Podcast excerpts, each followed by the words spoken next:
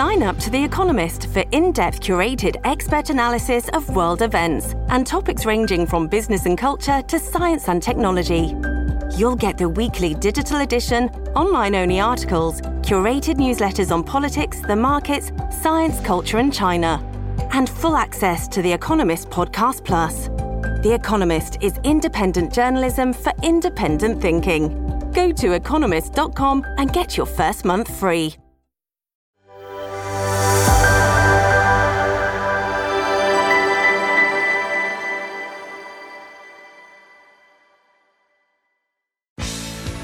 Alan Jones, Australia's leading voice.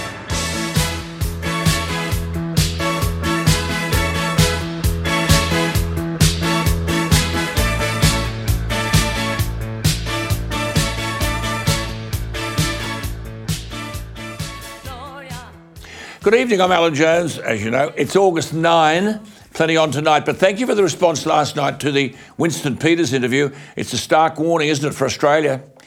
Peggy won't be with us tonight, but I am going to say more about the weaponisation in America of the Department of Justice, the F B I and the media, all designed to knock off Donald Trump. Is this kind of stuff happening here? I'll look at that and answer that question. Think of how many wrong governments were on the coronavirus, so how many governments were wrong on coronavirus? Hmm? Whose pocket were they in? Big Pharma, do you reckon?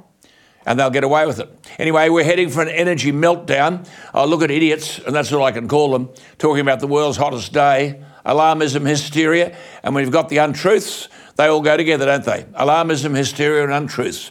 But it's all Matildas.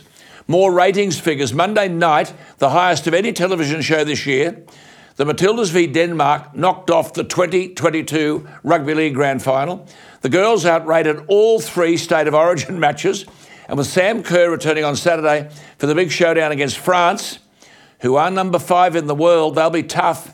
The Matildas might claim another record. You see, three point six million viewers turned in last year to see Ash Barty win the Australian Open, the first Australian to win in forty-four years. Sam Kerr's back.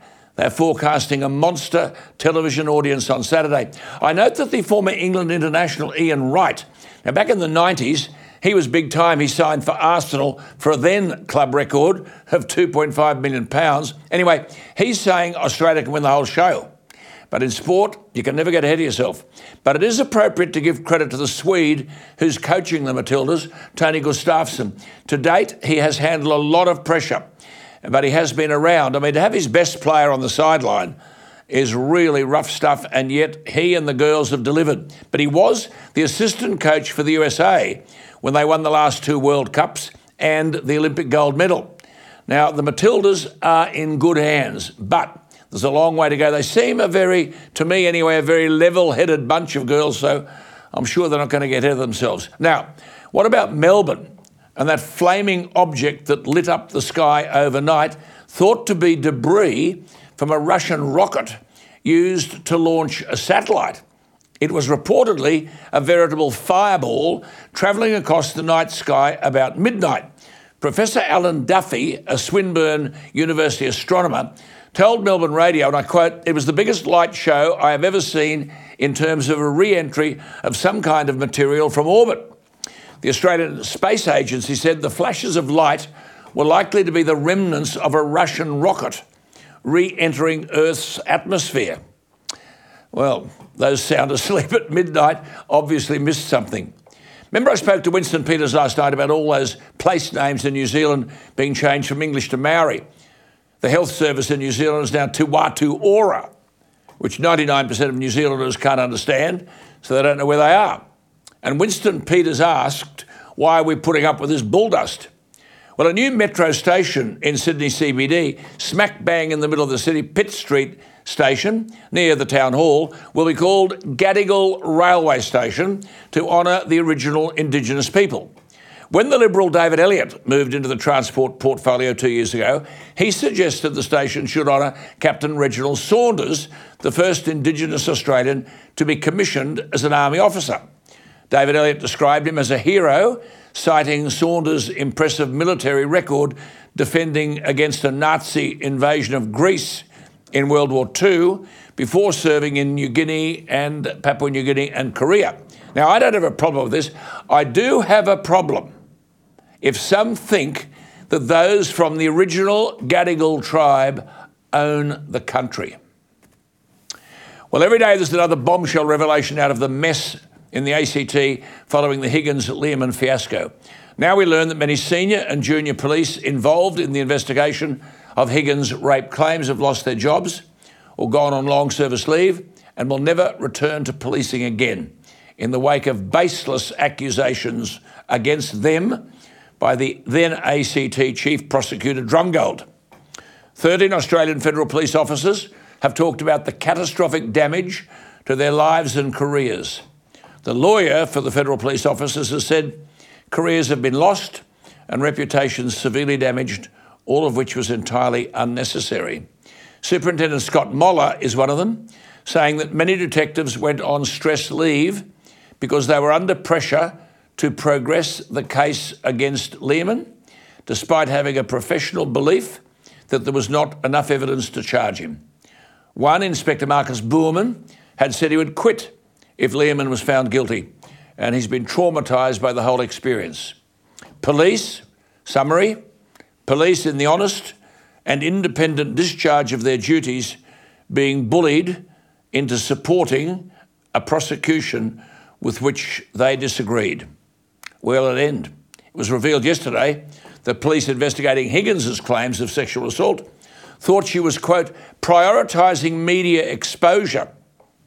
And the police subsequently said they'd made a mistake in sharing closed-circuit television footage from Parliament House with her. According to the Sofronoff report, footage of the night in question was shared with Miss Higgins because police said she had, quote, continually asked to be shown the video.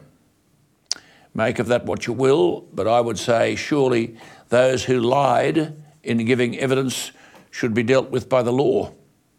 Anthony Albanese is a genial bloke, but running government is not about being nice, it's about being right. He's made a mess of this whole voice issue. Now he's got problems in Tasmania, where the former state Labor leader David O'Byrne, banished from caucus in twenty twenty-one, is seeking party pre-selection for the election due in May twenty twenty-five. He's supported by some left-wing unions and some grassroots members, but he's opposed by the right. The opposition leader in Tasmania, Rebecca White, was instrumental in removing Mr O'Byrne from caucus. He faced charges about sexual assault or something such. And the leader, Rebecca White, is opposed to his return. In fact, some say she would quit if he secured pre-selection. There is talk that the Prime Minister should get involved. Now on this one, the Prime Minister's right. State pre-selections are a matter for the state. But he's wrong on rent. If the Prime Minister persuades his Labor mates in state government to increase the powers available to those who rent, then owning rental property will become far too onerous. The investor will stick his money elsewhere. That's not to say something shouldn't be done about unconscionable and exploitative increases in rent. That can easily be done without building into the rental housing industry benefits to the renter, which become massive disincentives to the owner. And then the Labor left to sensing the opportunity to use their numbers at the federal conference next weekend, belting up Israel and pandering to Palestine. The government is an absolute mess on this. Nothing Canberra says or do- does will have any impact on the Israel-Palestine dispute. This is just empty symbolism aimed at placating the Labor left, who are in charge of the party. Now, you don't need to be too smart to know that the Labor left, and indeed the left itself in the Labor Party, dislike America and hate Israel. So at the National Conference next week, there will be a strong move to set out a timetable for diplomatic recognition of the non-existent Palestinian state. As Greg Sheridan writes today, that would be foreign policy as theatre of the absurd. But the left are in charge. On the other side, the coalition may at last get sensible and are contemplating an energy policy that would use our uranium for nuclear energy instead of exporting the same uranium for other countries to use it. But the coalition is still talking about a coal to nuclear transition. It is impossible to mount a case that coal is causing the problems attributed to it. And when is the coalition going to start demanding that the A B C be brought into line? seven hundred thousand dollars of your money in defamation settlements over the past three years. Total legal costs, one point nine four million dollars, and there's more to come. It seems if you work at the A B C, you can write or say anything, and the A B C, with our money, covers the consequences. I mentioned yesterday what people are calling the crisis in the bush. Well, that could easily be solved if we harvested water, instead of tipping billions of litres of water an hour into the ocean. Harvest water west of the Great Dividing Range, and the future of the bush is secured. And of course, useless politicians talk about everything else. And finally, I noticed that our netball stars, the World Cup champions, will get nothing for lifting the most prestigious trophy in the game, the World Cup. Apparently, our Matildas will get one hundred thirty-five thousand dollars each for making the quarterfinals of this World Cup. Well, consider this. You win the first round match at Wimbledon, man or woman, you get fifty-five thousand pounds. You can sort of double this to make it Australian dollars, roughly double. Win the second round, eighty-five thousand pounds. Win the third round, one hundred thirty-one thousand pounds. Convert that to Australian dollars. Get into the last sixteen, two hundred seven thousand pounds. Quarter final of Wimbledon, three hundred forty thousand pounds. It's over six hundred thousand dollars. Semi-final, six hundred thousand pounds. If you're a finalist, a man or woman, but you get beaten in the final, you get one point one seven five million pounds, and the winner, man or woman, two point three five million pounds. That's pounds. As I said, double it for Australian dollars. Wimbledon winner, almost five million dollars. The World Cup netball girls get a headline and not much more. Some would say it's the nature of sport. I would say the obvious. It's pretty unfair. You're watching A D H. I'm Alan Jones. Well, Peggy can't be with us today. She's somewhere in the wilds of America with her family, but the utter dysfunctionality of the American so-called justice system has been highlighted in several scarifying pieces by James Allan, to whom we often speak. Professor James Allan is the Garrick Professor of Law at the University of Queensland. He raised a very good point about the integrity of journalists and the bias that's at work in much of what is dished out to us. I'll get to America in a moment. But James Allan writes, and I quote, "The wokest places in Australia, with the possible exceptions of big Sydney law firms, any A B C studio, and the administrative headquarters of the A F L. Now, we know they're all hopelessly woke, Sydney law firms, corporations, sporting bodies, but he nails the most woke, where the damage is done, and he says, and I quote, our uni campuses. Now, of course, I would add classrooms. James Allan writes, one spends four years getting a degree where many students never hear a conservative point of view on anything, and where all the latest American identity politics fads are de rigueur, which basically means commonplace. James Allan is right, and remember, he's in the thick of this university indoctrination. The conservative view is not only really heard in academic circles, be it school or university, but in the world of journalism, and I'm not one, thankfully, I'm a broadcaster, in the world of journalism, you're cancelled. Writes James Allan, and bear with me, I'm coming to an important point. James Allan writes, I can also point readers to various U S surveys of the esteem in which today's journalists are held. And he takes the representative Gallup poll from earlier this year, which asked respondents about their take on the honesty and ethics of all sorts of occupations. Journalists came in near the very bottom. I might add just below lawyers and a bit ahead of telemarketers and car salesmen. But here's the key point, the American survey. For Democrats, forty-one percent had a high or very high view of the honesty and ethics of journalists. For Republicans, eleven, uh, well, what eleven, it was nine percent. Which brings us to what I've been talking to Peggy about. The House of Representatives now controlled by the Republicans and their investigations into the weaponisation of the Department of Justice and the F B I against Donald Trump. Let's bring in James Allan, the Garrick Professor of Law at Queensland University. James, thank you again for your time. But if it weren't for the Republican majority in the House of Representatives, we would not have heard from Internal Revenue Service whistleblowers swearing under oath about the special treatment Hunter Biden has received. No, thank you for having me, Alan. No, we wouldn't have, and I feel I feel that I uh, shouldn't have left out the Australia Rugby, Rugby Union headquarters as the most woke place of all, but that was just an oversight on my part. Uh, Absolutely. But, I agree, I agree. You know, you know, the New York uh, the New York Post was covering this back before the last uh, presidential election, but of course they were they were censored by social media. And now we know that the F B I knew that the laptop was real going back to twenty nineteen. And so it, it's really quite remarkable. You had fifty-one intelligence agents, former, present. They wrote that letter saying that the Hunter Biden laptop had, I think the quote is, all the hallmarks of Russian disinformation. They, that was a knowing lie. They knew it was real. They knew the stuff on it.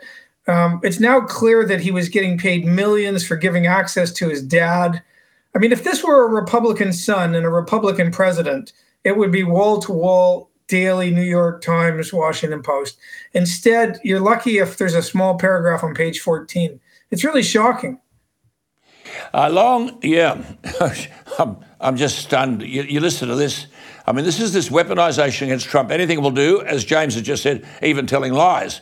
But look, just come back to this. There's a long-serving F B I agent who has turned whistleblower. Now, as you say, he's under oath, so there are huge criminal penalties if you lie. And he is saying and given evidence to this House of Representatives committee that the F B I knew the Hunter Biden laptop was real from as far back as November or December twenty nineteen, a year before the twenty twenty presidential election. Now, James, your point is journalists swallowed the line that it was Russian disinformation. So the top dogs in the F B I knew that the letter put out by those fifty-one intelligence agents to whom you've referred before the twenty twenty election, claiming that the laptops had all the hallmarks of Russian disinformation, they knew that was a flat-out lie. So question, supposing this had re-hit the light of day, this is before the election, Trump versus Biden, what hope would Biden have had of winning? Well, there are, there was polls after the fact that asked people if it would have changed their view, and it, it, it clearly would have, if you b- believe polls, and they don't always, uh, that it would have changed the votes. You have to remember, Trump got, what, the second most votes ever. What did he get, eighty-one million or something yep, when he yep. lost in twenty twenty? But he lost by a couple million votes. But on the Electoral College, he only needed to flip twenty thousand votes to win. The, you know, if you pick your four states, there were four very close states. You flip twenty thousand votes and Trump uh, wins. So this is very uh, shocking sort of behavior by the intelligence services. And remember, they're doing this while Trump is president. They're going behind his back, the senior sort of intelligence people. Let's face it, the, when you come into office with uh, your, your pledges to clean the swamp, you know, one of the problems Trump had is he just, he was way too trusting of the bureaucrats he put in charge of these departments. I think if he were to win in twenty twenty-four, you won't see any insiders appointed to anything. You, you're going to have to bring in outsiders for all of the main departments. Remember, Washington, D C votes ninety-four percent Democrat. That's why you can't get a fair trial there as a, as a Republican on a on a charge related to politics. It is it is just wall-to-wall Democrats. Now, Canberra is not as bad as that, but it's pretty bad. Yeah, absolutely, absolutely. And then you got Facebook. I mean, I've been down this track uh, and other platforms. They then started to censor the New York Post revelations about the laptop, brilliantly related by our own Miranda Devine, and the F B I opted opted not to tell. The F B I opted not to tell the various social media companies that the laptop's contents were real. The F B I, what do you make and of that? You, well, you missed a gloss on it. It's true that Facebook censored, but we now know they censored because they were contacted by the Biden administration. So it would be a breach of the First Amendment if the Biden administration tried to censor anyone. So instead, they went to the social media bigwigs and got them to censor. And it now looks like some of the pressure also came from the sort of legacy media, like the New York Times, uh, certainly on the lockdown stuff. And so you've got social media, which is a little bit better these days solely because Elon Musk bought Twitter, and he has sort of opened up a space where you, you won't be canceled. But uh, Zuckerberg and Facebook have been shocking, Meta. Uh, and you're right. And, and it now looks like the, the government goes to the social media and asks them to deplatform, censor. Mm. You know, th- mm. The idea that we in Australia would want to have a disinformation ministry of truth that the Albanese government's talking, it's very frightening stuff, Alan. Mm. Well, yeah, and, absolutely. You know, I'd like to because hear the, the Liberals the, say... the biggest agent of disinformation is the government, isn't it? I mean, here is the F B I in America, and you've written absolutely. this. Uh, James Allan has written this. The F B I was part of the biggest and most successful disinformation campaign since the Second World War, while ironically operating under the cover of claiming others were running a disinformation campaign. Now, the key point here, James, surely is simple. There's plenty of poll data showing that if the U S voters had known about the laptop's contents, Trump would have won. Sure seems like it. It sure seems like it. And, you know, it's not just on this Hunter Biden thing. Uh, one of the top epidemiologists in the world, Doctor Jay Bhattacharya from Stanford, who was one of the co-authors of the yeah. Barrington Declaration, he said through the two and a half years of the pandemic, the biggest source of disinformation, and this is in the democratic world, was government. You know, they got everything wrong. They were censoring people. They were wrong about masks. They were wrong about whether the vaccine would stop the spread. It would stop you from getting it. You know, just they. In the U S, Fauci was clearly up to his ears in trying to block the lab leak theory, which, you know, is overwhelmingly now considered to be true. So why you would trust government to be this source of disinformation protection is nuts. It's just crazy. You, you pulled all this together by saying that if you look at this Ukraine uh, company, this Burisma outfit, Hunter Biden's payments, uh, Devin Archer's evidence now that the father was involved in calls uh, to the Ukrainian interests and so on. And you're saying, put all this stuff together, uh, Hunter Biden giving access to the big guy. And you said this makes Watergate involving President Nixon, for those who, that was nineteen seventy-two, five men arrested for breaking into the Democratic Party's offices. You say this makes Watergate just look like a parking infringement. Yeah, well, remember, they have clips of Joe Biden back when he was vice president saying, bragging about having gone to the Ukraine and got that special prosecutor who was looking at Burisma, getting him fired. And at the time, you know, Republicans say, well, wh- why did you get him fired? And, oh, it was to help clean out, uh, you know, the corruption. But now it, it looks pretty clear that the money that was pouring into the Biden family, well, a lot of it was from Burisma. And Alan, aside from a few top people in the A B C, who gets paid millions of dollars to do nothing? I mean, this is this is Biden. Hunter Biden was getting paid millions to sit on the board of Burisma. He didn't speak Ukrainian. He doesn't know anything about oil and gas. We now know that he got on. He got his dad on the phone twenty, twenty-five times. Uh, you know, it's just pay for access. It's That's pay it. for access. That's and if it were a Republican, the mainstream media would be going crazy. Absolutely. They will do anything. They yes. literally will do anything yeah. to help the Democrats because they're so afraid that Trump will win in twenty twenty-four. Absolutely. That's a, and that's why I'm talking to you about it. This is serious stuff. This is the leader of the free world. It is the free world. I mean, the polls show, you've made this point too, James, fifty percent of Democratic voters to this day believe the lie peddled by the Biden campaign and those fifty-one intelligence officers, the Hunter Biden laptop was Russian disinformation. I mean, how do you get well, out of it? I'm betting. Well, that's because they just read the New York Times and listen to N P R. I'm willing to bet that people in Australia who get all their sources of information from the A B C yep. would have no clue about this either. They would, just wouldn't know. That's what you said. When when you, when you say to the A B C, this is James Allan said, when you say to the A B C and Fairfax viewers that the F B I from before the twenty twenty election was clearly complicit in allowing the Democrats to cover corruption, they think you're from Mars. I mean, but the F B I have been sitting on the Hunter Biden laptop for over two years. They knew from the start that it was a real laptop, but the Biden campaign orchestrated, you've said, fifty-one high-level former intelligence officers who just before the last election happened to pen a letter saying the laptop had all the hallmarks of Russian disinformation. James, they were all lying.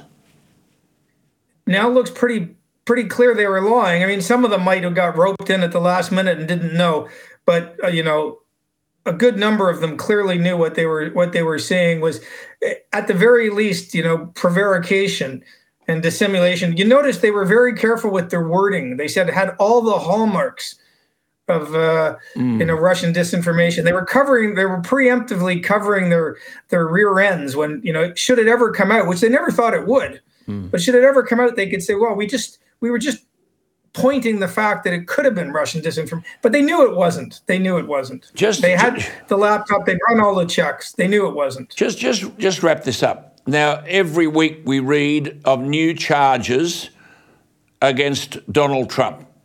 Where is this going to end? The aim of the exercise, of course, is to disqualify his candidature. Where, from your reading of this, do you think this is going to end? Well, two things. There is a school of thought amongst quite a few conservatives that the Democrats are actually wanting to make sure Trump gets the nomination because they think he's the best chance they have of winning. And so every time they bring another indictment, and they're all pretty bogus indictments, let me tell you the latest ones, uh, you know, effectively they're trying to criminalize your legal advice. So you get advice from your lawyers that there's a way to try to contest the election by, by uh, asking the vice president not to count the electoral college votes. And by the way, in twenty twenty-two, the Democrats changed this statute that goes back to seventeen eighty-nine. If it was so clear that Trump couldn't try what he was doing, why did they change the statute? There's no answer to that. But at any rate, I think this last indictment is just woefully uh, laughable. And so does Alan Dershowitz, by the way, who's a Democrat. So does Professor John Turley. He's a Democrat. You know, they're just saying they are weaponizing the criminal justice system against the main opposition figure they're going to face at the next election. And then they have the nerve to comment that in Russia, you know, Putin has uh, criminalized the opposition leader. I mean, you, you're just in no place to do that if you're doing the same thing. Mm. Well, there are many, many Democrats on, you can go and look it up anywhere, who have contested past elections. Hillary Clinton did it. Um, Al Gore did it. There's just a whole litany of, of Democrats who have said, I don't think that election was fair. You know, I don't know what basis they think they're going to convict Trump, other than the fact that they're trying to bring the they're trying to bring the prosecutions in Washington, D C, where, you know, no Republican's going to be acquitted with a, when the jury pool is ninety-four percent Democrats. So that's that's why they're trying to get them brought the charges brought in Washington, D C. It's hard to fix that if you're a Republican. Mm. All right. Gee whiz, what a mess, eh? Anything at all? What a mess. Anything at all to knock off Donald Trump, including telling lies. Great to talk to you, James. Always great to talk to you. Thank you for what you do, and we'll talk again. That's James Allan, who's the Garrick Professor of Law at Queensland University. Well, look, it is to be hoped that Australians are waking up to the fact that, sadly, our Prime Minister is not telling the truth about The Voice. It's a terrible thing to have to say. But you'll recall that John Howard said last week to me, I'm affronted that there is such deceit and there is such an unwillingness to roll up your sleeves and explain what's involved. Deceit definitionally means misleading others. If you like to tell lies, then you are deceitful. Well, there was the Prime Minister in the Northern Territory saying that The Voice was all about saving the lives of Aboriginal people, housing, health, education and employment. Does he think we're stupid? You can do that now. There's nothing to stop government building houses to help Indigenous people, or building hospitals, or paying doctors to improve Indigenous health. Nothing to stop getting Indigenous kids into classrooms and having them properly taught. Nothing to stop prevailing upon employers to provide gainful employment opportunities for Indigenous Australians. This is deceit of the worst kind.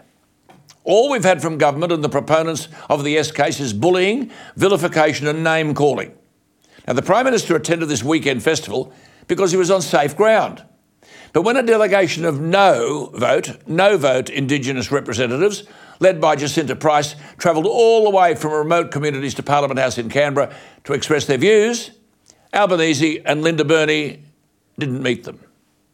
It's unarguable that the Uluru Statement from the Heart, statement from the heart is not what the Prime Minister describes as something that could fit on a single A four page. It's twenty-five pages. Doesn't the Prime Minister know that? Or is he lying to us? John Howard's word, deceit. The Uluru Statement from the Heart has three components: voice, treaty and truth. Images have surfaced of a T-shirt worn by the Prime Minister saying just that: voice, treaty, truth. As John Howard said on this program, it's preposterous that a nation should ever make a treaty with a part of that same nation. Treaties are between nations. And as John Howard said, and I repeat, it is preposterous to contemplate a treaty between Australia and three point eight million other Australians living within Australia. Yet the current Prime Minister continues to deny that this referendum has anything to do with a treaty. But the Labor Party conference is on next weekend. A draft of Labor's platform says, quote, "Labor will take steps," there it is, "to implement all three elements of the Uluru Statement from the Heart in this term of government." In this term of government. All three elements: voice, treaty and truth-telling. We've no idea what this bloody truth-telling's about, but anyway, as far back as nineteen eighty-six, the now Prime Minister signed an open letter calling for reparation, land rights and sovereignty to be granted to Aboriginal people, listen to this, in recognition of the effects of invasion. Invasion. That is compensation, land rights and sovereignty. In layman's language, that means Indigenous Australians own the joint. He denies all this. That is the deceit. In a letter published in nineteen eighty-six, a young Albanese was the signatory to this statement. "We believe that the granting of land rights and appropriate compensation is of fundamental importance as we approach the bicentennial, bicentennial, look at the word, of the invasion of Aboriginal land." The signed letter by the current Prime Minister referred to the illegal invasion of Aboriginal land and called for recognition of Aboriginal sovereignty, land rights and compensation, there are the words, for the social and cultural disruption. Make no mistake, the Prime Minister and his acolytes have an agenda here. And while the constitutional law professor Greg Craven may not like being reminded of it, he wrote in the Australian newspaper on March twenty-fourth that the constitutional words for the voice were, quote, "a ruthless con job." Thomas Mayo, the man who stood next to the Prime Minister when Mr Albanese announced the referendum wording, is on record as saying that the voice is a campaign tool to, quote, "punish politicians and abolish colonial institutions, pay the rent, pay reparations and compensation," unquote. But the Prime Minister describes the voice as an inspiring and unifying Australian moment. Thomas Mayo, who co-authored the book on the proposed constitutional change and sits on the Prime Minister's referendum working group, they drafted the referendum question, his signature is on the Uluru Statement. This same Thomas Mayo told a conference of communists, how appropriate is that, quote, "there's nothing we can do that is more powerful than building a First Nations voice, a black institution, a black political force to be reckoned with." And this same Thomas Mayo described the powers that be in Australia as, quote unquote, murderers. But the Prime Minister deceitfully describes the voice as an inspiring and unifying moment. Mayo's views informed the design of the voice, and he will be highly influential on the voice itself if the referendum was successful. Make no mistake, the respected John Howard talked of deceit, and that message of deceit will dominate social media platforms funded by millions of dollars of your money from the government. They'll bump out a message which is untrue, using your money. The Prime Minister keeps saying virtually, "vote now and I'll work out the details later." Well, I know Tom Switzer, the head of the Centre for Independent Studies, wrote earlier this week about a series of events his organisation will be conducting in Perth, August twentieth, Hobart, August thirtieth, Adelaide, August thirty-first, and Brisbane in September. He's calling these events a debate. However, he makes the important point that those opposed to this race-based change to the Constitution, advocates for the no case, are willing to argue the voice issue on its merits. But the proponents of the yes case are not. Writes Tom Switzer, invitations have gone out to members of the Indigenous community who favour the change, to politicians in the Liberal, Greens and Labor Party, including the Indigenous Affairs Minister, and to philanthropists, corporates, academics, lawyers and television personalities. Writes Tom Switzer, None of these estimable people has accepted the invitation. As Tom Switzer says, it's odd that many leading proponents of the voice seem so keen to avoid debate about what Noel Pearson has called the most important vote since Federation. Well, we've reached a point in this country, whether it's coronavirus, the demonisation of coal, the hoax of climate change and now the voice, the proponents don't want debate. Oppose them and they'll vilify you and seek to cancel you. It's best in such an environment to rely on the people you trust. John Howard on this program last week fits that bill.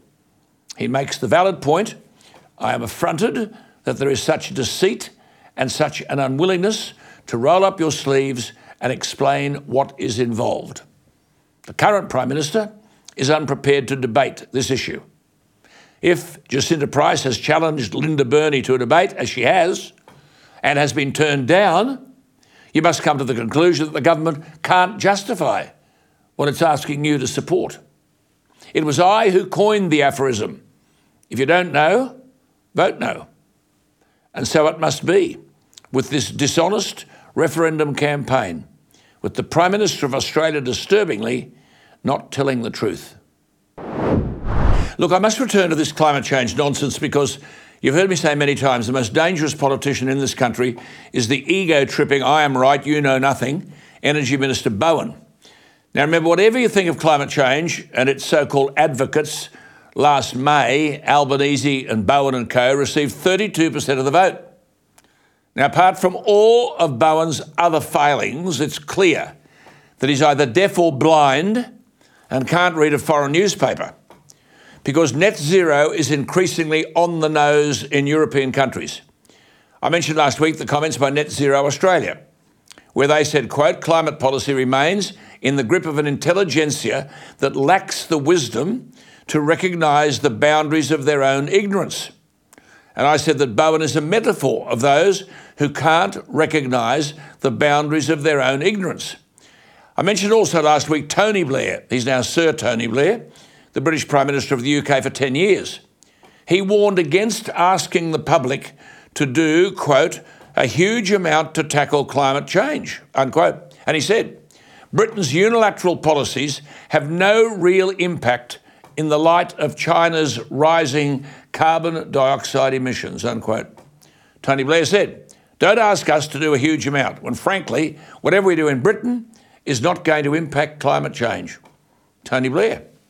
Only last month, the Swedish Parliament officially abandoned its one hundred percent renewable energy target to meet net zero by twenty forty-five. The finance minister sensibly told the Swedish Parliament, we need more electricity production. We need a stable energy system. As an editorial in The Spectator Australia reminds us, in Germany during the last winter, one town was forced to tear down the local wind farm and dig it up to get to the precious coal beneath. A more entertaining and apt metaphor is hard to find. Then last month, the U K Telegraph newspaper reported sweeping bans to cut greenhouse emissions in Europe are leading to a widespread public backlash.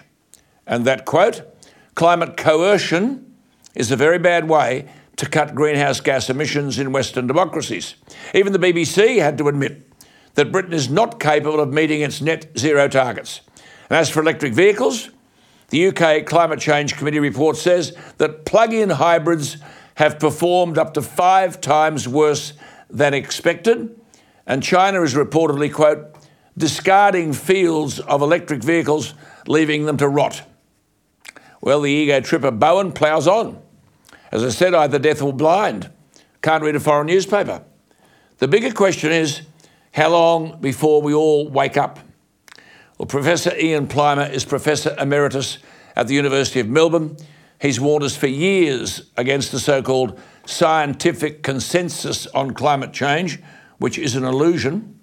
And now with summer approaching, and ludicrous reports that we had last month, the hottest day ever, and Thunberg enters again, parading her ignorance, saying a top climate scientist is warning that climate change will wipe out all of us unless we stop using fossil fuels over the next five years. To spare us from this idiocy, Ian Plimer joins us. Professor Plimer, thank you for your note. Europe seems to have woken up. When will we? Well, I think we're so wealthy, it's going to take a lot longer. We've got some serious problems. This religion called climate change is such that people don't question. And the first question you've got to ask is, can you please show me that human emissions of carbon dioxide drive global warming? That's never been shown. So we have a fundamental problem to start with. No wonder the ideology is not working, because the basics just don't underpin it. The second thing is, what on earth is net zero? If we had net zero, in other words, we didn't release carbon dioxide, then you wouldn't eat. Because when you eat, you convert carbon compounds, which go into your body, and the rest you get rid of. We breathe in zero point zero four percent carbon dioxide. We breathe out four percent. That's us getting rid of carbon dioxide. So if we had net zero, you'd have to drop dead. And this is what the green movement really is. It's an anti-human movement. It's a movement that's arguing very strongly that there is no place for humans on planet Earth, that humans are not part of nature. Now, I'm happy to abide by their rules as long as they pop off first. I promise. I'll so, yes, we know. Who, we, we, we are just being fed total codswallop. Yes, it is codswallop. This argument that temperature data shows that temperature increases have occurred in the last two decades. As I understand it, the ten-year average has barely changed since two thousand seven. Who corrects this stuff? Well, whose temperature data? If you look at the data from satellites and balloons, then we see that the planet is undergoing a very slight cooling. If you look at the temperature data collected mainly on the land and mainly in the U S and Europe, those numbers have been corrected. The old figures have been pushed down a little bit, and it makes it look as if we're on a warming trend. If you look over archaeological time, then we reached the centre, the peak of our interglacial, and that's the warm period between two ice ages. We reached the peak of that seven thousand to four thousand years ago, and since then we've been cooling with spikes of warming and cooling. If you uh, look at through uh, through the geological proxies, then we've been cooling for the last fifty million years. We entered an ice age thirty-four million years ago. We're still in that. So the key question is, when someone asks you, well, you know, we better change our ways, change all your ways because we're warming, you've got to say, since when? Yeah. Since the time of Jesus, we've actually cooled.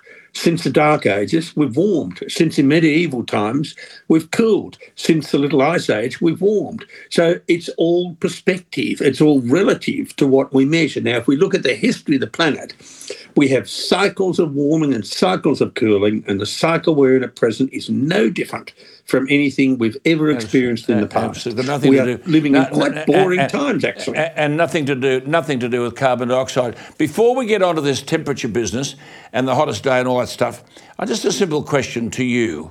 Where do you think, as a nation, we're going to finish up by closing down coal mines, abandoning coal-fired power, banning gas appliances, and if the appliances then have to be electric, where does the electric come from? Victoria's banning gas in new homes.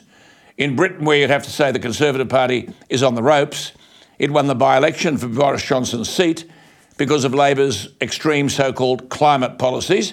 And the Labor London Mayor Sadiq Khan has this ultra-low emissions zone, ULEZ, taxing petrol and diesel cars the equivalent of twenty-five dollars a day. I suppose Bowen would be thinking of that here. So with all of that together, Professor Ian Plimer, where are we heading?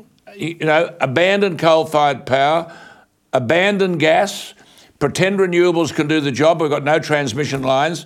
We don't even have we don't even have the territory or the land to stick up wind turbines. Where the hell is this ideology taking us? It's taking us to bankruptcy.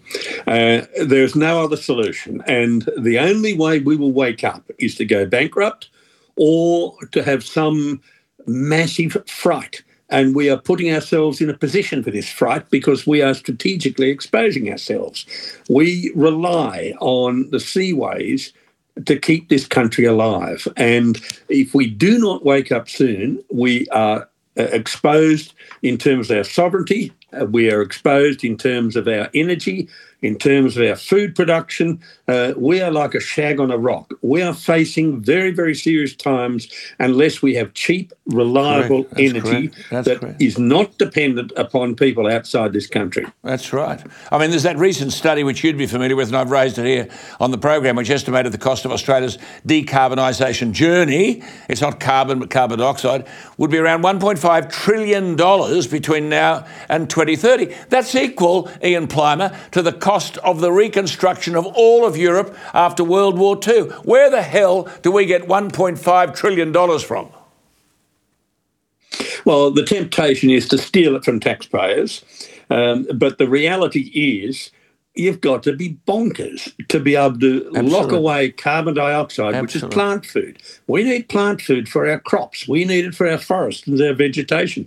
Why should we lock away carbon dioxide? We've had five hundred million years of decreasing carbon dioxide in the atmosphere. If we halved it, we would have no plants. Now, the good news is the vegans would die, but uh, so would many animals as well. So we we are completely ignoring well-established data that's been around for only one hundred years or so. So, Ian, people viewing you now are just thinking about their dining room table, their home, feeding their kids and so, and they're saying, well, hang on, power prices are going up, coal-fired power is on its last legs, I can't do anything about it, they say. A transmission system for renewables that could never, ever meet the requirements of far-flung, subsidised renewable energy installations. Without policy changes, and how urgent must we have them, this is a recipe for what you said, bankruptcy, disaster. I called this ten years ago a national economic suicide note. Well, you were quite right. And we are grinding our way slowly towards it. There will be industries that will close down. The first one will be the aluminium smelting industry.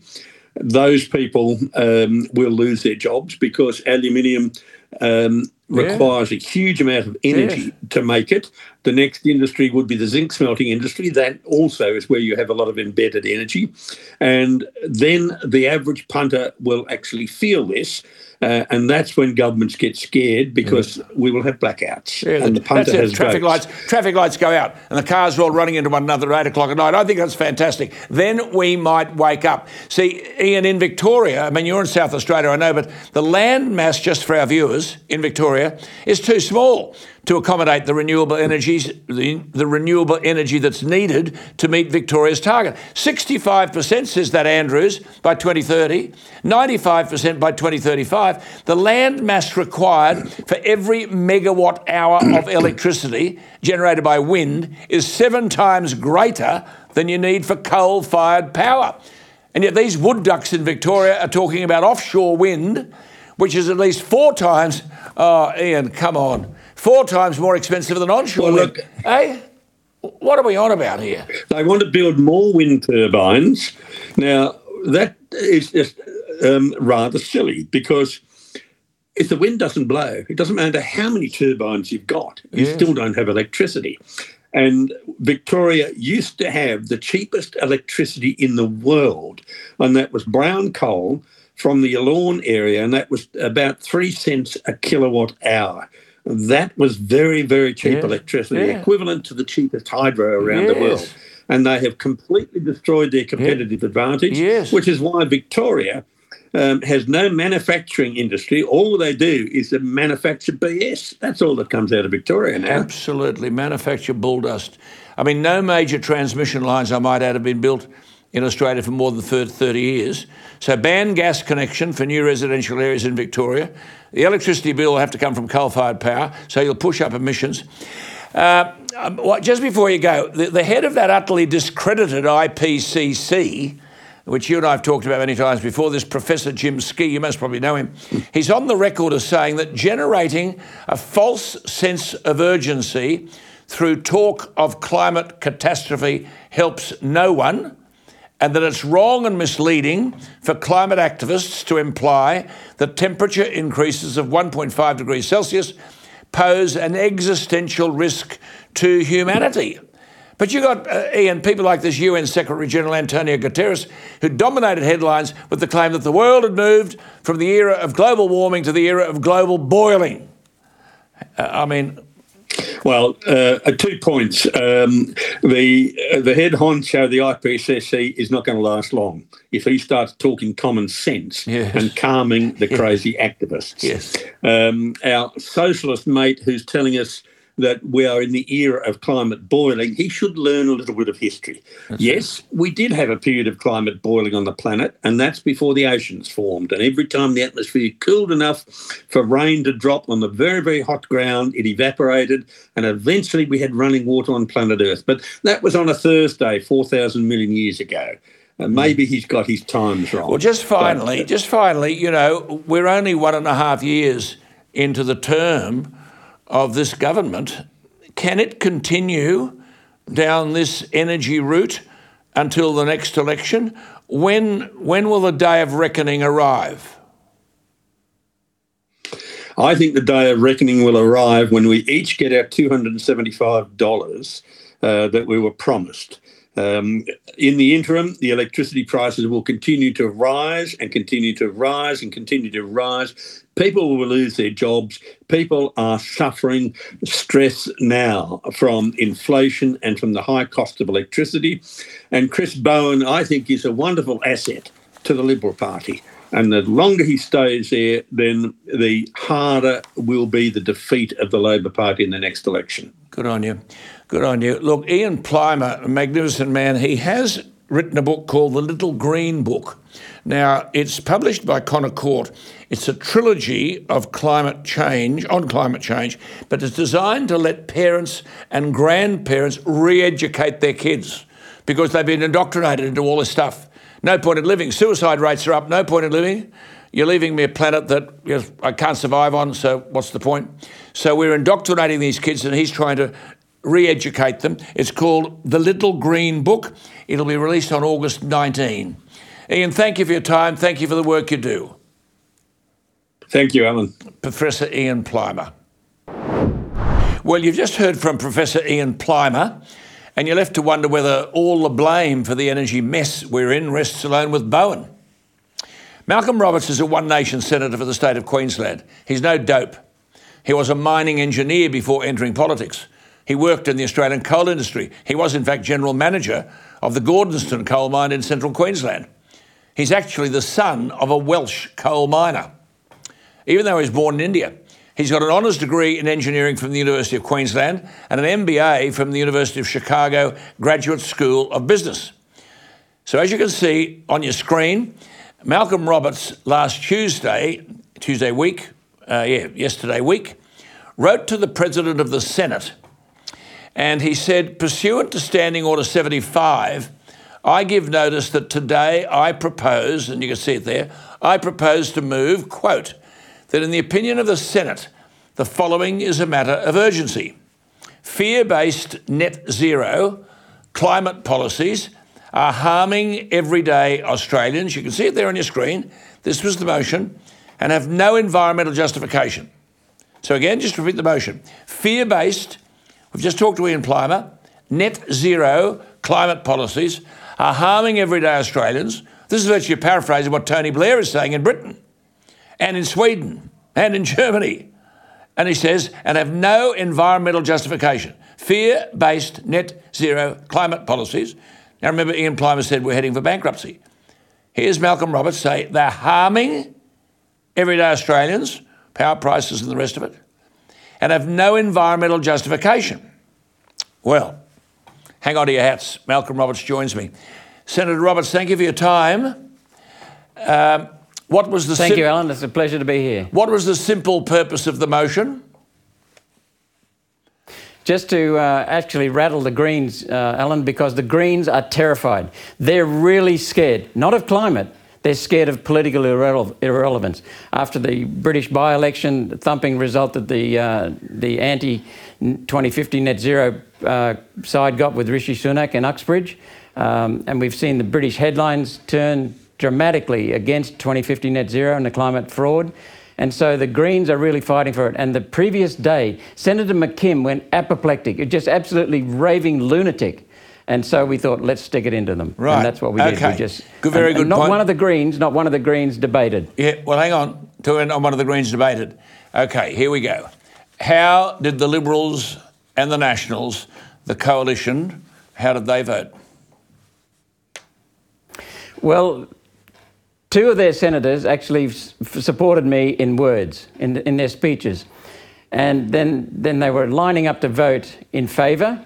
And all of a sudden, uh, Simon Birmingham, the globalist, pulled his flock of sheep out of the chamber because clearly there was a division within the Liberals. They wanted to support my matter of urgency, but the but the Liberal power brokers would not let them because it would be embarrassing for them. So, so they, they voted outside, they abstained. Not one of them voted. So they didn't turn up. And this Liberal wet, wet they, Birmingham from South Australia, Liberal in name only, as I understand it, Malcolm walked into the chamber, did he not, and told the coalition to abstain from the vote.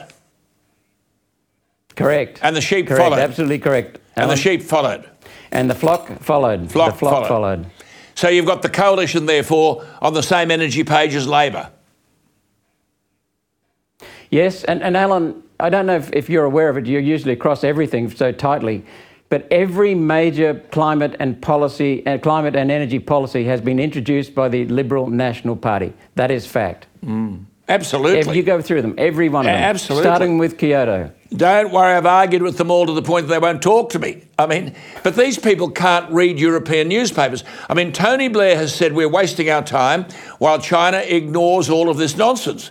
Now, as I speak to you today, and I'm just saying this for my viewers, as I speak to Senator Malcolm Roberts, he's there on your screen, China, today, as I speak to you, Chinese finance and Chinese support are involved in new coal-fired power plants in the Philippines, Vietnam, Indonesia, Bangladesh, Pakistan, Mozambique, Malawi, South Africa, Zimbabwe and Serbia. And before COVID, India was planning on increasing its coal-fired electricity generation by almost a quarter in three years. Uh, here, Malcolm, we live in the world of alarmism. Alan, we are the world's second largest exporters of coal. We are the world's largest exporters of liquid natural gas. We are a significant exporter of uranium. So we are the number one exporter of energy in the planet. That's it. But we can't use any of them here. Amazing. That's how stupid it is. And what we do, what we do is we ship we, we ship our coal to the Chinese to build wind turbines and to build solar panels. We subsidise them to send them back to Australia. We subsidise them to install them because most of the solar Uh, solar complexes and, and um, wind complexes are foreign-owned, and then we subsidise them to, to produce electricity, and then that raises our cost of, cost of electricity. The number one component for manufacturing these days is no longer labour, it's electricity. And so what we're doing is we're shipping our manufacturing sector to China, and the Chinese are doing nothing wrong. They're just, ta- they're just taking advantage of our stupid politicians in this country. Absolutely. We cannot use our resources here, but we can ship them overseas and then subsidise the Chinese to use them. Well, it's, see, it's Malcolm, insane, Alan. Malcolm Roberts' motion, as you heard us before, I said it twice, was saying with no environmental benefit. Now, Michael Schellenberger, whom I've spoken to many times here, he's a world-renowned environmental activist. He was for twenty years, Michael Schellenberger. In twenty twenty... he apologised for, quote, the climate scare we have created over the past thirty years, unquote. And on climate change, he said, it's not even our most serious environmental problem. And Michael Schellenberg said, once you realise how badly misinformed we've been, it's hard not to feel duped. Michael, uh, Malcolm Roberts, your motion echoed what Tony Blair said, that net zero climate policies are harming everyday Australians. And while coal-fired power stations are being built everywhere, financed by China, we continue with the national economic suicide note. Uh, when, when are we going to wake? Have you got any around the corridors? When are we going to wake up? You're a highly educated man. Where is Australia heading? Well, Alan, let me tell you a, a little story. I've spoken many, many times about the climate fraud, and that's what it is. And I've had, I've walked out of the chamber, literally walked out of the chamber and gone down the hallway with two Labor people, good, solid Labor senators. They have literally patted me on the back and said, keep going, mate. But they won't stand up. The Liberals, a couple of them will stand up. So it will only happen when the political pain gets too hard, once the people suffer too much. These politicians do not give a damn about the people of this country. They're worried about their own, their own seats and their own parties. And they just want to look good in the media and, and to the doctors' wives. But the thing is that the people are starting to wake up. The pressure is starting to come on. So the answer to your question is once the politicians feel it. But let me, let me just back up one of your arguments a minute ago. This is from uh, Jim Ski, the new head of the U N's Intergovernmental Panel on Climate Change. You know that bunch of crooks, mate. Yeah. Um, he's had to end the hyperbole. This is what I said in the, in the, uh, in the Senate. Speaking on the week, weekend, Skier said, quote, we should not despair and fall into a state of shock, end of quote. Then he went on, if global temperatures were to increase by one point five degrees, just one and a half degrees, he said, quote, the world won't end if it warms by more than one point five degrees, end of quote. Rebranding climate change as climate boiling is is helping us because people are now waking up, Alan. They know it's it's rubbish. Yes. Well, I, well Professor Plimer addressed uh, Skier's comments and he said he won't last too long at the I P C C if he's talking common sense. Malcolm, good to talk to you. Keep at it, eh? Thank you for your time. You're welcome, Alan. There Keep doing is, what you're doing. Very bright man. Senator Malcolm Roberts, who is a One Nation senator from Queensland. Well, just before we go, have you noticed how difficult it is to do anything today with cash? Some outlets won't take it. I suppose they believe that it might be drug money and you're trying to launder it. I noticed sensible advertisement recently that there are benefits to using cash. Think about it. Cash works when the internet goes down or there's a power outage or the F P O S machine malfunctions or your phone battery dies. You aren't tracked or traced when you use cash. Cash can't be hacked, and pay cash, you help the small business because with the credit card, the small businessman gets his money down the track. And remember, we're subjected to surcharges and bank fees with F P O S. And also remember, PayWave and F P O S are easily hackable. And the little businessman is charged bank fees for F P O S. I suppose the only problem is if you're going into a bank rather than an A T M to get some cash, you're almost treated like an interloper. Sometimes you're asked, what's it for? You can answer, well, it's my money, but it makes no difference. You get a scowl and an investigative look. Is cash king? Do you lose your power without cash? While you're thinking about that, I'll take my leave. That's it from me for this week. I hope you've enjoyed the programs. You can listen to tonight's program on your podcast app. Just search Alan Jones. Thank you for being with us here at A D H. I am Alan Jones. Good night.